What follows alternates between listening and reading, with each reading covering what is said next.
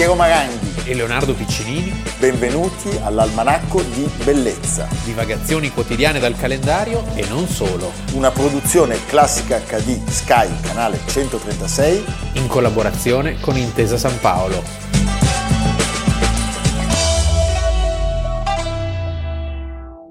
Almanacco di Bellezza 3 febbraio, Leonardo Piccinini. Piero Maranghi sergionava. Radio 24. Tantissimi auguri a Valentina Darold che oggi compie gli anni. Sì, eh, non si dice, no. Però noi le facciamo gli Però auguri. chi lo sa lo sa. Lo sa, lo sa. eh? Sì. Questa donna intelligente, Paziente? paziente perché Beh, perché... no, la pazienza non è una virtù. Va bene, tanti auguri Valentina, evviva. Senti Leonardo, un contributo per introdurre una, una figura che generalmente si conosce solo grazie alle parole crociate. Perché è comodissimo quando leggi la Negri poetessa. Ah, è vero, Ada, sì, Ada, sì, sì, è vero, è eh? vero, è un classico. Baltezzaghi non ce ne voglia, prego un contributo.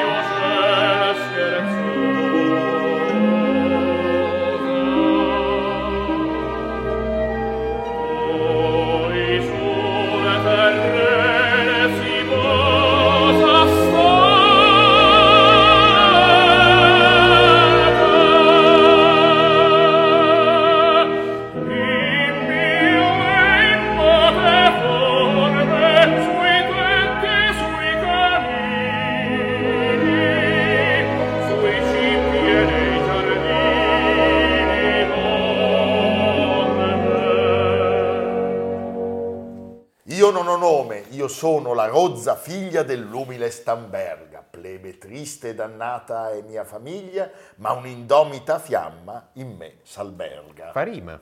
Sì, fa rima. Eh, eh. Giustamente.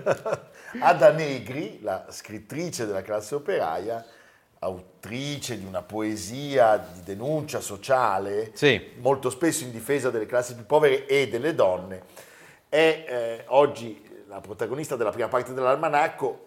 Veramente la mia battuta sulla settimana enigmistica un, poggia su un fondo di verità, cioè Ada Negri è scomparsa dai radar per tantissimi anni. Io ricordo alle elementari una socialista meravigliosa che era la mia maestra, Ah, che ogni tanto tirava fuori Ada Negri. Che bei racconti, perché lui ha fatto le elementari. Io ho fatto le elementari, lui non le ha fatte. Nel- Perché lui ha studiato col precettore in casa. Eh, no.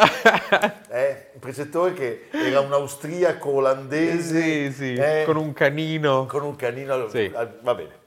Senti Leonardo, eh, è Ada stata Negri veniva chiamata la poetessa del quarto stato. del quarto stato Poi è passata dal quarto stato all'unico al stato, mascellone. al mascellone. E questo è stato Anche diciamo, il mascellone è passato dal quarto stato eh, alla sua mascella. eh, certamente.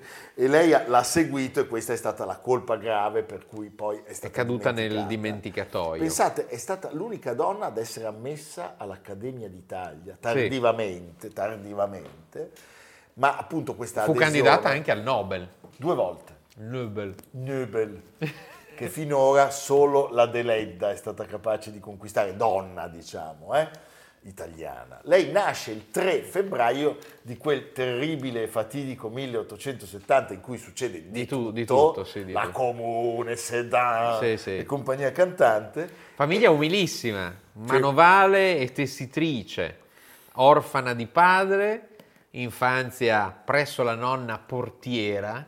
Certo, lei viveva nella casa di Giuditta Grisi, che al nostro pubblico dice tantissimo, il, il soprano, eh, il soprano che era sposato a il conte Cristoforo Barni. E chiaramente vivendo in una portineria ha modo di osservare e osservare e osservare e questa... Hai ragione. Eh? Hai ragione. E questa esperienza eh, verrà rievocata nel suo capolavoro Stella Matutina, eh, Il mondo della portineria, i mille segreti, gli sguardi indiscreti. Sì. E ancora grazie ai sacrifici di questa madre vedova, lei riesce a formarsi con un'istruzione adeguata e a partire dal 1887 inizia a fare la- l'insegnante, prima al collegio di Codogno e dopo alla scuola elementare di Motta Visconti, Moto di Visconti. in provincia di Pavia, della sì. sua Pavia. Sì. eh? La sua vocazione poetica si esprime fin da subito. Eh, lei passa queste notti, dice, presa d'assedio, presa d'assedio evidentemente da tutti Dal i segni, furore. dal furore. Sì, e, e le colleghe la incitano a, a, insomma, mandare questi suoi scritti così interessanti in, in giro ai giornali e eh, nel 1892 Treves eh, pubblica una raccolta di versi che avrà un immediato successo e sarà quello il momento della svolta Sì. perché eh, si accorgono di lei e le chiedono di andare a insegnare a Milano. a Milano. E proprio Zanardelli Sì. in quegli anni assegna ad Ada Negri una cattedra per chiara fama e quindi lei può insegnare nelle scuole superiori e portare con sé anche la madre in questo viaggio milanese e qui entra in contatto con il socialismo che arriva anche nella sua poesia. E conosce un po' tutti. conosce, abbiamo detto, conosce Un mondo Turati. meraviglioso e anche pieno di insidie. Eh, Filippo sì, perché- Turati, Anna Kulishov e Benitone. E Benitone, perché c'è anche Mussolini. Sì. Eh, pensate, la Kulishov dice di Ada Negri, sorella ideale. Si fidanza con un intellettuale, Ettore Patrizi, che era stato a trovarla a Motta Visconti perché era affascinato dai suoi, Dal sol dell'avvenire. dai suoi versi e dai suoi ideali socialisti. E intorno a quest'opera e a questa figura si crea una sorta di mito, cioè Sì, di questa di- donna incolta, selvaggia, detta la Vergine Rossa, eh, la maestrina proletaria. Perché denunciava la miseria dei contadini, dei battellieri, dei minatori, lo sfruttamento degli operai. eh, e sono gli anni in cui la fabbrica cresce a dismisura, no? E, e E le, scrive- e le condizioni di lavoro sono sempre più dure. spaventose. Lei scrive nel 1892 Mano nell'ingranaggio, che è una delle liriche più famose, che suscitò una fortissima impressione. evidentemente tutto questo agisce e viene premiata, Sì. il premio Milli per la poesia e poi arriva anche la seconda raccolta, la pubblicazione della seconda raccolta, Tempeste. Senti Leonardo, il rapporto eh, con Patrizi va avanti, lui intanto era diventato il direttore del giornale Italia, ma a un certo punto si interrompe perché lui decide di trasferirsi negli Stati Uniti. Nel 1896 sposa inaspettatamente un industriale biellese e qui cambia, la- cambia il ritmo. Cambia la musica. Cambia la musica, Eh. da lui avrà due figlie, la seconda purtroppo avrà appena un mese, quindi è una tragedia che la colpisce. Eh, la poesia si fa eh, più introspettiva e autobiografica. C'è questo dolore per la figlia perduta Sì, e anche però si nota una, una nuova dimensione. Sì, sì, che- è, una, è una poesia, diciamo, di derivazione pascoliana, d'annunziana, eh, dolente intimità, malinconia. Un po' vengono abbandonati i temi Sì. civili a cui si era Insomma, dedicata. l'industriale imborghesisce. È l'industriale Eh? a Biella. A Biella. Però è vero anche che lei continua a impegnarsi nel sociale Sì. e fonda qualcosa che è famosissimo, ma non abbiamo E mai che è il contrario di quello che si dice di solito, Quando perché dice- dice, non far così, non siamo mica l'asilo Mariuccia. Beh, l'asilo Mariuccia- Come se l'asilo Mariuccia fosse una roba di bebè. Invece no, l'asilo Mariuccia è una cosa molto senso che, seria. che è un ricovero. È un ricovero. Lei con Ersilia Maino, nome splendido, Quella del viale. quella del Viale Maino, Sì, eh, noi, delle- noi- noi riconduciamo tutto alle strade. Alle strade, Ci sarà anche una strada per il Procione, non quello di Cherson, ma quello di Ponna. Sì, che avrà la meglio. Comunque, lei cosa fa? Fonda l'asilo Mariuccia e l'asilo Mariuccia è un rifugio per donne e bambine vittime della prostituzione. Nel 13 c'è il divorzio, Sì. dal, dal marito. E lei intanto, ric- ricordiamo, cioè lei intanto è già una donna molto famosa, scrive sul Corriere, eh, quindi è una, insomma, è una protagonista che tutti hanno, hanno modo di conoscere. e si va in Svizzera Sì. perché sua figlia Bianca studia in collegio a Zurigo, qui scrive Esilio e ancora c'è molta autobiografia e anche però Le Solitarie, che è una raccolta di 18 novelle incentrate sulla condizione femminile, le cui protagoniste sono le donne del popolo ancora, cioè le sarte, le portinaie, le serve, le operaie. Sì, è un libro di racconti che, ehm, che comprende tutto, appunto, le donne più umili, ma anche quelle dell'alta, Dell'alta società, società. cioè che sono poi tutti i mondi da lei attraversati, diciamo, una sorta di sintesi di quello che aveva visto. e per il tempo eh, raggiungerà una quota altissima, anche perché gli alfabetizzati in Italia di quegli anni erano ben pochi, venderà, pensate, 10.000 copie. Allora, c'è un problema perché, eh, come sappiamo, l'abbiamo C'è la prima guerra mondiale. C'è la prima guerra mondiale, come per Aldo Palazzeschi, anche per lei tutto questo porta a un cambio di passo. Lei innanzitutto non vuole restare fuori dall'Italia e quindi abbandona la Svizzera e rientra a Milano. E in questo periodo è il momento in cui tra la Kuliscio, Feturati e Mussolini Lei sceglie Benito. lei sceglie, sceglie Mussolini e in questo clima lei scrive queste orazioni, sono odi patriottiche, e poi gli articoli sulla stampa, il secolo, la rivista d'Italia, e di fatto eh, dà il suo apporto, il suo sostegno alla, causa nazionalista. alla causa nazionalista. e abbandona l'insegnamento, anche perché cioè, l'industriale, quindi che Sì, garantisce... Cioè il divo- divorzio dall'industriale, Sì. ha venduto un sacco di libri Sì. e quindi da anni eh, la scrittura è diventata la sua vita, occupa pienamente la sua vita e alle soglie della marcia su Roma esce un altro romanzo. Quello di cui abbiamo parlato, Stella Mattutina, in cui rievoca questa cosa della portineria da cui siamo partiti, un successo così vasto e così trasversale come non aveva mai ottenuto. È il suo grande momento, è il racconto dal- del passaggio dall'infanzia alla, alla giovinezza. Senti, e poi eh, le poesie, i canti dell'isola, 1924, Vespertina del 30, Il dono nel 36 e ancora Le finestre alte, Le strade. Sono i libri eh, dove lei racconta e eh, continua a scrivere anche in prosa, per esempio Di giorno in giorno e Erba sul sagrato. Allora, nel 26 e nel 27 lei è fortemente sostenuta dal nuovo regime e viene proposta per il Nobel. Sì. Il regime non riuscirà a, a portarle questo Fortuna. premio, arriverà a Pirandello qualche anno dopo. Però verrà premiata dal regime. Eh, perché lei riceve il premio Mussolini, Sì. altra Che macchia. col senno di poi Eh, non...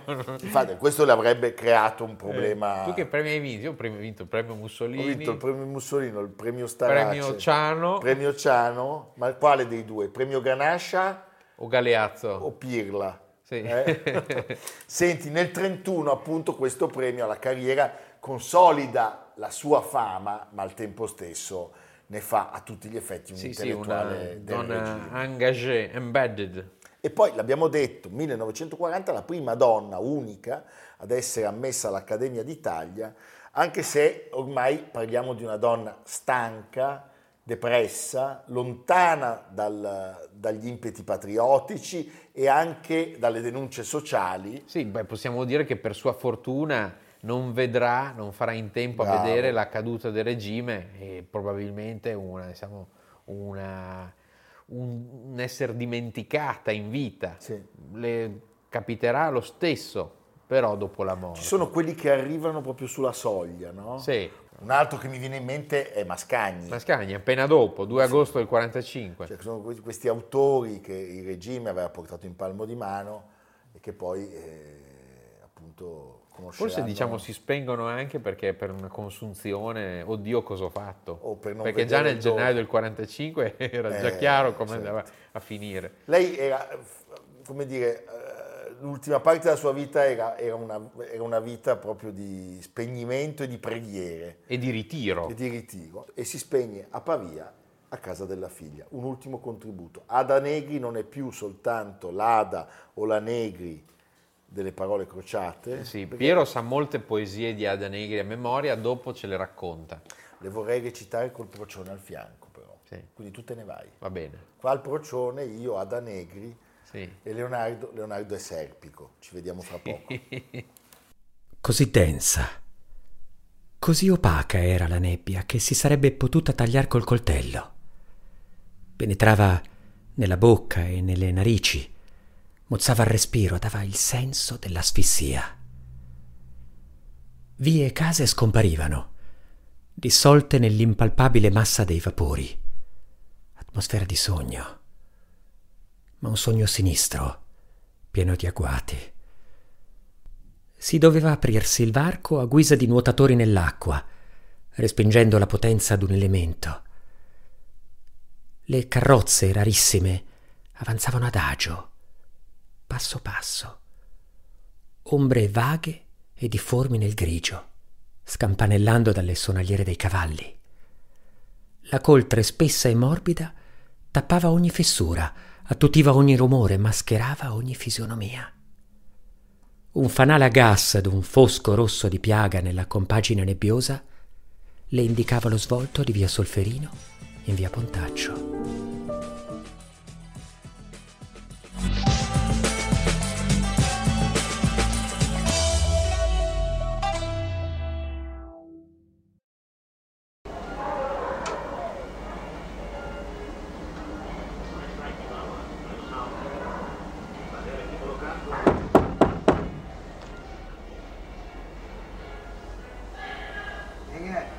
Mira, Limo, dame algo. ¿Qué quieres? Dame algo. Un momentico.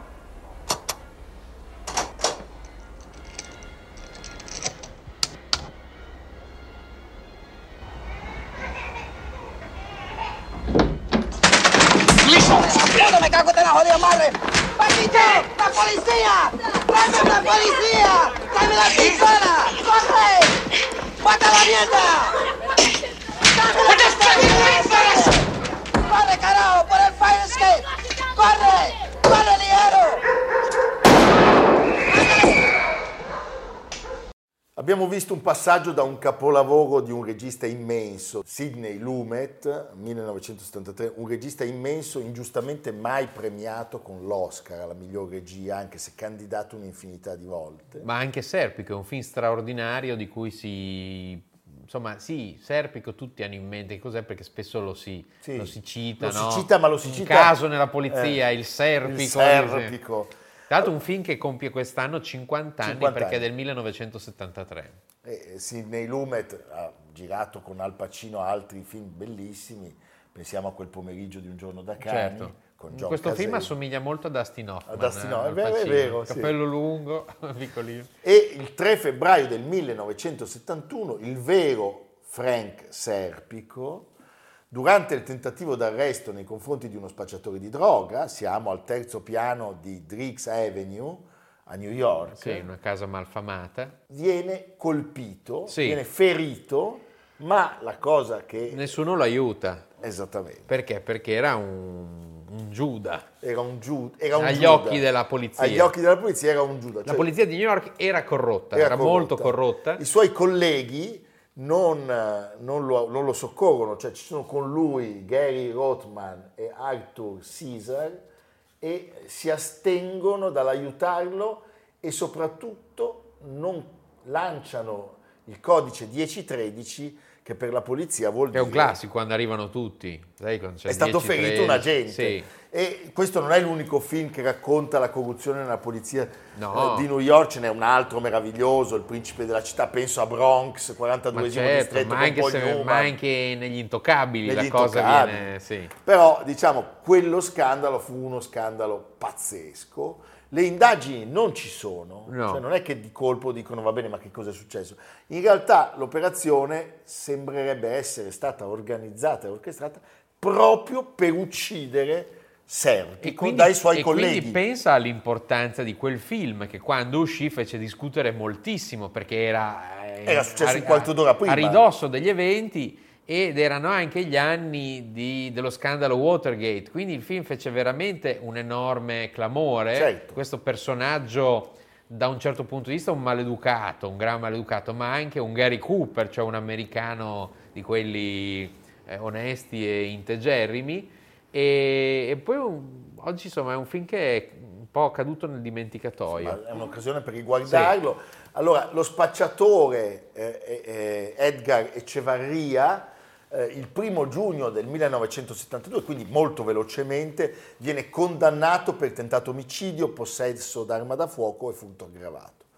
E adesso però proviamo a rispondere alla vera domanda, ma perché i colleghi non lo soccorrono e soprattutto perché i colleghi avrebbero voluto Serpico morto? Allora, Francesco Vincent Serpico nasce A Brooklyn, il 14 aprile del 36, da genitori immigrati italiani, paesa. paesà, sono campani, vengono da Marigliano in provincia di Napoli. Lui Serpico oggi ha 86 anni. è ancora vivo, Guarda l'almanacco. guarda l'almanacco, Lo salutiamo. Ciao Frankie. ciao Frankie, eh? e lui a 17 anni si arruola nell'esercito, due anni di Corea del Sud, insomma, quindi è un americano per bene. eh? Tornato negli Stati Uniti si iscrive al Brooklyn College dove ottiene un diploma in scienze e inizia a lavorare come, come consigliere giovanile e come investigatore privato. Nel 59 è il momento in cui si deve fare il passo per entrare in polizia. Sì, e lui all'inizio entra nell'ufficio per l'identificazione criminale, insomma in buona sostanza passa il suo tempo a gestire le impronte, le impronte digitali. digitali. E poi, E poi in borghese, in borghese un po' pittoresco, pittoresco, sotto copertura. sotto copertura lui si infiltra nel cosiddetto racket del vizio, il gioco, la droga, l'alcol, la prostituzione. Sì. Ed è proprio qui eh, che, eh, che si imbatte nella, nel- nella corruzione nel- nel- Diffusa nel nelle corpo. mazzette eh, che passavano alla... Cioè lui scopre che le forze dell'ordine, come Sì. da tradizione peraltro, eh, erano corrotte, Infiltrate. generalmente corrotte e incomincia a denunciare. Cioè lui va dai superiori e già nel, pensa, nel 1967, quindi ben quattro anni prima l'episodio da cui siamo partiti, Sì, lui passa degli anni prima che la cosa venga presa in considerazione poi alla fine si accorgono che non possono far finta di niente, ma nel momento in cui viene allo scoperto è anche il momento in cui gli si crea il vuoto intorno. il vuoto intorno. Lui a un certo punto viene chiamato nel 1971 di fronte alla commissione CNAP, che era stata pensata e istituita dal sindaco di New York, John Lindsay, per indagare sulla veridicità delle informazioni che Serpico aveva riferito a viso aperto al New York Times un anno prima. E lui, la sua testimonianza, è, non è possibile che tutta questa corruzione sia tollerata se non sostanzialmente con la complicità dei più alti livelli del Dipartimento, quindi sono dalla testa ai piedi tutti è tutto coinvolti. marcio. È tutto marcio. Un contributo. Uh, he informed me about uh, the pad. Now, the pad, what, uh, what is a pad? How do you define it? Uh, pad is um, a systemized um, pickup of monies from gamblers uh, in order to um, uh, give them immunity from arrest. We must create an atmosphere in which the dishonest officer fears the honest one and not the other way around. I hope that this investigation and any future ones will deal with corruption at all levels within the department and not limit themselves to cases involving individual patrolmen. Devo confessare che dalla prima volta che mi sono sentito chiamare informatore mi sono risentito e mi sento ancora a disagio a definirmi così. Suono umiliante, umiliante per una causa così nobile. Il 15 giugno del 1972, eh, dopo aver ricevuto in un modo molto irrituale Sì, gliela buttano lì, sì, la medaglia. la medaglia d'onore, cioè gliela, gliela- gliela lanciano sulla scrivania come se fosse un pacchetto di sigarette. Serpico lascia la polizia di New York e va a vivere in Europa tra la Svizzera, l'Olanda e il Galles, dove resta fino all'80. Sì, anche perché sai, era... cioè, poteva, finire... poteva andare ancora peggio. Poteva andare molto peggio. E poi tornerà negli Stati Uniti molti anni, un po' di anni dopo. eh, Però non si nasconde. Non si nasconde, lui Fa conferenze, Fa conferenze. poi nel frattempo è uscito il film, quindi raccontiamolo. Cioè, il- il film ha un, ha un seguito enorme, è un film meraviglioso che sfiorerà l'Oscar eh, sia per eh, Al Pacino che per i due sceneggiatori. Nel film, tra l'altro, curiosità, c'è anche una delle prime prove di Murray Abraham, Fantastico. che è proprio il poliziotto, È il poliziotto. che partecipa all'ultima incursione a casa di questi drogati. E lui ha denunciato molto, molto fortemente la corruzione e soprattutto la possibilità di dichiarare, di denunciare. Eh, c'è una sua eh, memorabile eh, arringa contro il Patriot Act, perché sostanzialmente eh, lui dice eh, la libertà di parola rischia di essere un crimine e quindi è molto difficile poter combattere questa corruzione così dilagante. Lui eh, ha sempre, tornando a questa questione dell'informatore, ha sempre detto non è un informatore chi denuncia soprusi o abusi, ma è un illuminatore. Illuminatore, sì, perché Eh. è, chi, è chi collabora. E quindi lui cita chi avvisò per primo eh, i patrioti americani dell'arrivo, degli dell'arrivo inglesi. degli inglesi. Eh, prima della rivoluzione. Escono la biografia, il film e poi nel 76 c'è una serie per una sola stagione, una serie televisiva della NBC che è dedicata a, a Serpico e lui rimane un personaggio di grandissimo... E poi arriva anche Beppe. Sì, arriva Eh, Beppe. intervista. C'è Beppe Grillo nel suo certo. famoso viaggio Te la do io l'America. Ma non c'era ancora la rete. No, però per fortuna non faceva la, la politica. Nell'81 eh, appunto fa un'intervista a Serpico e eh, lui eh, si esprime in un italiano broccolino. Eh, Anche Grillo. Anche Grillo.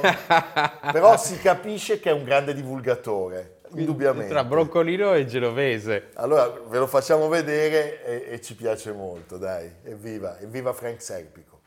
Il serpico col Guarda, cane che vince guarda, tutti. La verità è la verità per tutto. L'uomo ama la donna, la donna ama l'uomo. Ci sono uomini che amano uomo, donne che amano sì, uomo. sì. Questa è la verità. Uno deve fare quello che vuole fare. Hai sparato con le pistole? Sì, sì, come no, perché anch'io ero indottrinato che ho pensato uno ladro è un malo, me- eh, è malo, perché è male? Un ladro è più onesto perché quello dice questo è il mio lavoro e faccio ladro. Hai mai, hai mai ucciso nessuno? Sì. Tu sei fatto parte della squadra narcotici. Sì. Cosa c'era? Che mondo era? Era un mondo che non è vero perché prima di tutto, per esempio, negli anni 1976 eh, eh, 72, le più grandi vendatori della droga erano le polizie stesse. Ma questo è un fatto che è ben conosciuto in America per quella gente che lo vuole sapere. Lo ricordiamo, c'è uno splendido libro. Vogliamo però mostrare le cravatte meravigliose di tre protagonisti assoluti del mondo della musica. Abbiamo citato Murray Abraham, invece qua c'è Murray Peraia. Peraia. Perché guardate, la cravatta e il Sì. collo. Barenboim meraviglioso e Salvatore Accardo. Sì, tutti con la cravatta. Eh? Sì, Sai che Salvatore Accardo e Daniel Barenboim erano insieme alla Chigiana, capisci. con Abbado e Zubimmeta. E noi dove eravamo? Noi... All'almanacco. No, noi eravamo col procione. Io lo racconterò un giorno, sai che da, da giovane. Va bene, uo- uomini meravigliosi. Eh? E tu Leonardo? Beh, oggi esce un libro fantastico dedicato a un grande architetto. Mi fa arrossire. Beh, oggi per i tipi di schirà Sì, esce... tascabile, si porta... È un libro tascabile, pesa 32 kg. no, è un libro, non posso dirlo io. È il libro della vita. Non posso dirlo. E lui è l'autore... No, sono il curatore, diciamo. Sì. Ci sono delle foto meravigliose di Ciro Frank Schiappa. Le foto sono veramente pazzesche. pazzesche. È curato dal sottoscritto della Fondazione Piero Portaluppi.